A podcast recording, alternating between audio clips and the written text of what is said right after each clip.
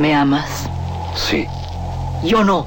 Para que pueda amarte tienes que ser el mejor. En este desierto viven los cuatro maestros del revólver. Tú tienes que encontrarlos y matarlos. De las primeras letras del guion a la proyección de la última copia. Las mejores escenas de acción suceden detrás de la pantalla. Porque ahí donde ves yo antes era rico de a madre. ¿A poco? Nomás que, hijo, no veas que me gasté la feria. Una parte, la neta, me la gasté parrandas, desmadre, viejas, pedo. ¿Y la otra parte? No, es así, me la gasté a lo pen... Radio UNAM y la Academia Mexicana de Artes y Ciencias Cinematográficas presentan Toma 46. El cine en voz de sus creadores.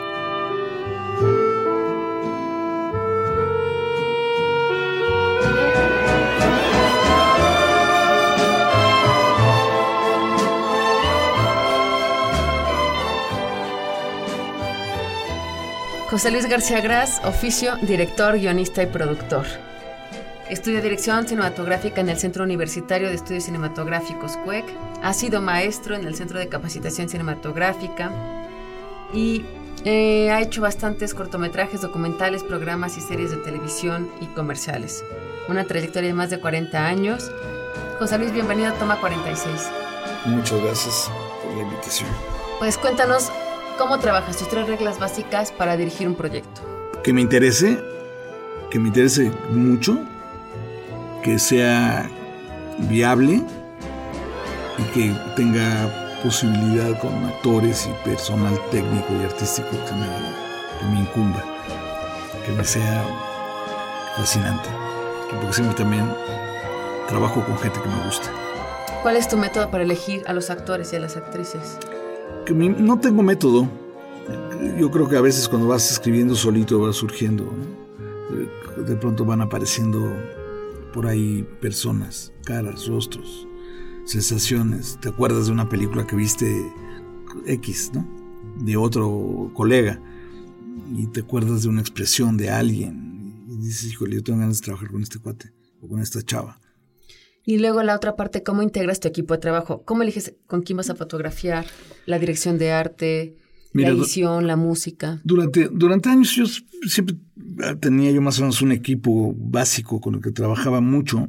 Que trabajé muchos años con Markovich, con Carlos Markovich, que ahora está dirigiendo, que es un, un fotógrafo exquisito, ¿no?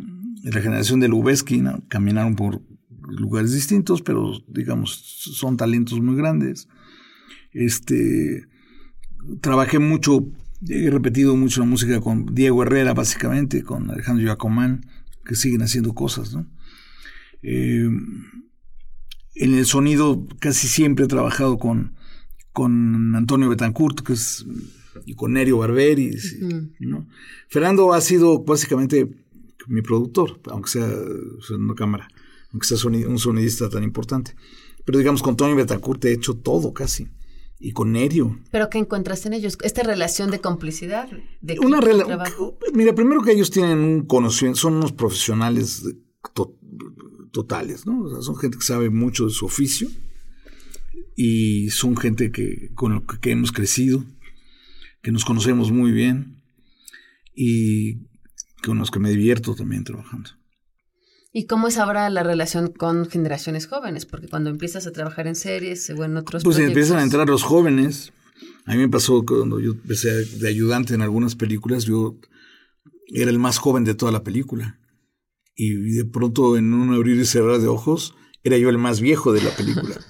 o sea, eh, no, pues los jóvenes siguen. Digo, los jóvenes se convierten, pues, los que son, van siendo todo el mundo sabe que, bueno, Alfonso Cuarón fue mi, asistente, claro, ya no es tan joven, Mauricio Estrada, pero eran jóvenes también, y, y, luego otros que, que, que, han aparecido en, en, otras, en otras áreas. Yo, yo, creo que esto no para, mis alumnos, ¿no? Gente que también ha trabajado conmigo, como este, Mariana Chenillo, ¿no? Que es una gran cineasta, que también fue colaboradora mía y gente que con la que vamos haciendo, vamos haciendo equipo, vamos caminando, aprendiendo juntos, ¿no? Claro, yo, yo empiezo a ser el más veterano y ellos empiezan a jalar y ahora ellos ya son directores por su propia cuenta, ¿no? Trayectoria. Como maestro, ¿cómo es tu relación? ¿Qué es lo que es para ti esencial que los chicos entiendan? Es, es otra vez, es que para mí es un asunto de vida. Yo trato de relacionarme justamente con la cátedra de la misma manera que me relaciono con en el set. No tiene que haber un asunto de pasión por el trabajo, por el cine, por la gente, ¿no? Y me ha pasado también que hay generaciones que no he querido ya seguir dando clases. No hay clic. Y otras que, han sido unas verdaderas delicias, ¿no? Entre ellos, bueno, lo que estamos hablando de la generación de Mariana, Paulina del Paso, este, Álvaro Curiel, Francisco Vargas, una generación bastante cargadita, ¿no? Y, otras generaciones donde también por mala fortuna, que empiezas a dar clases y de pronto el trabajo te jala hacia otro terreno. Tienes un proyecto y tienes que... Tienes un proyecto y además tienes una familia, a veces no, desgraciadamente no puedes vivir de la cátedra.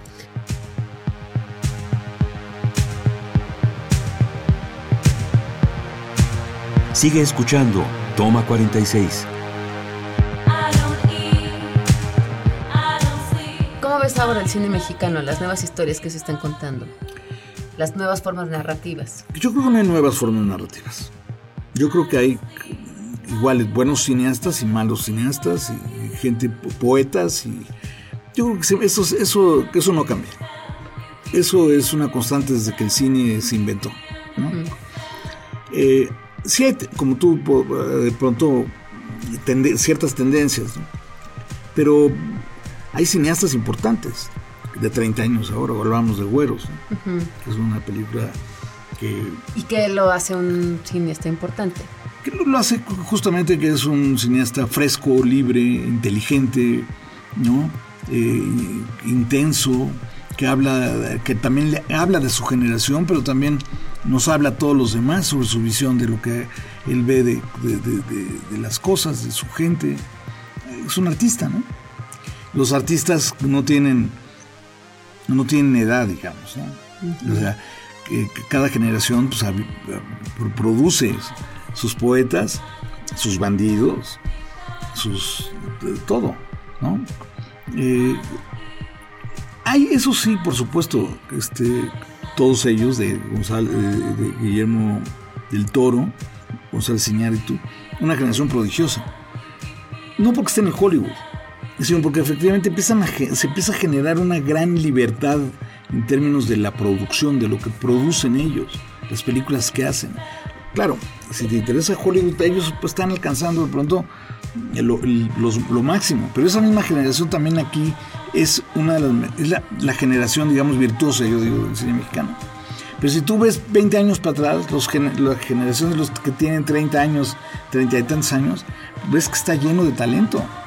Ves películas extraordinarias, cineastas, bueno, que, algunos quizás son un poco más mayores, digamos Fernando Emke o Ernesto Contreras.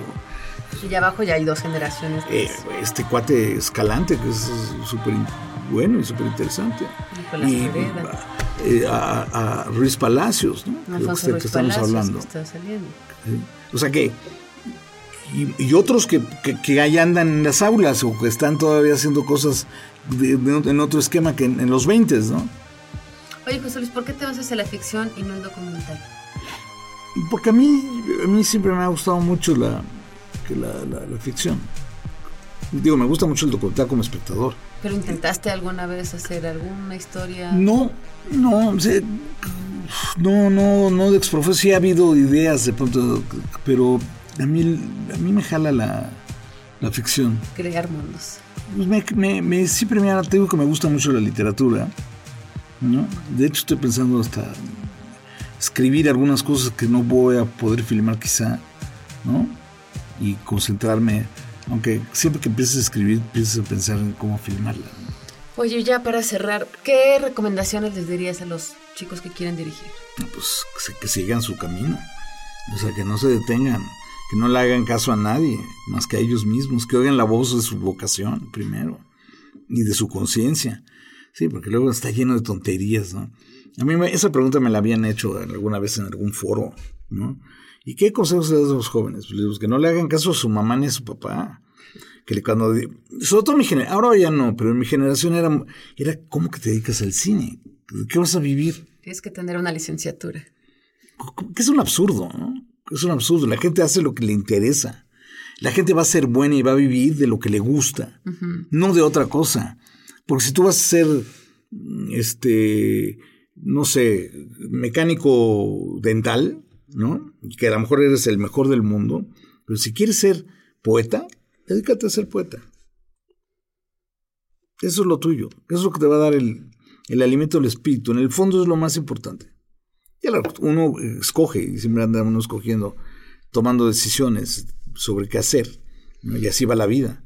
Cada quien, el señor Slim tomó una decisión, se fue para otro lado. El señor, otro, este, digamos, Jarmusch tomó otra decisión, se fue para otro lado. ¿no? Tu director y un escritor a los que recurras a sus páginas. Uy, no, pues muchos, ¿no? Yo no tengo un... no tengo... en literatura, a mí me gusta Thomas Mann, me gusta mucho Faulkner, y me gusta mucho Gerardo de la Torre, novelista oaxaqueño extraordinario, que, la gente que no lo conoce mucho, porque conocen más a los más famosos, pero él es extraordinario. Aquí en México hay muy buenos. Directores, John Casavites, este, es uno de los que me llega al corazón, Scorsese, por supuesto, y los, casi todos, casi todos los japoneses. Muy bien, pues muchas gracias, José Luis, por estar en Toma 46. No, gracias a ti. Gracias a ustedes. Acabas de escuchar Toma 46, una producción de Radio UNAM y la Academia Mexicana de Artes y Ciencias Cinematográficas. Producción Rodrigo Hernández y Orlando Jacome. Guión Damaris Vera. Operación Miguel Ángel Ferrini.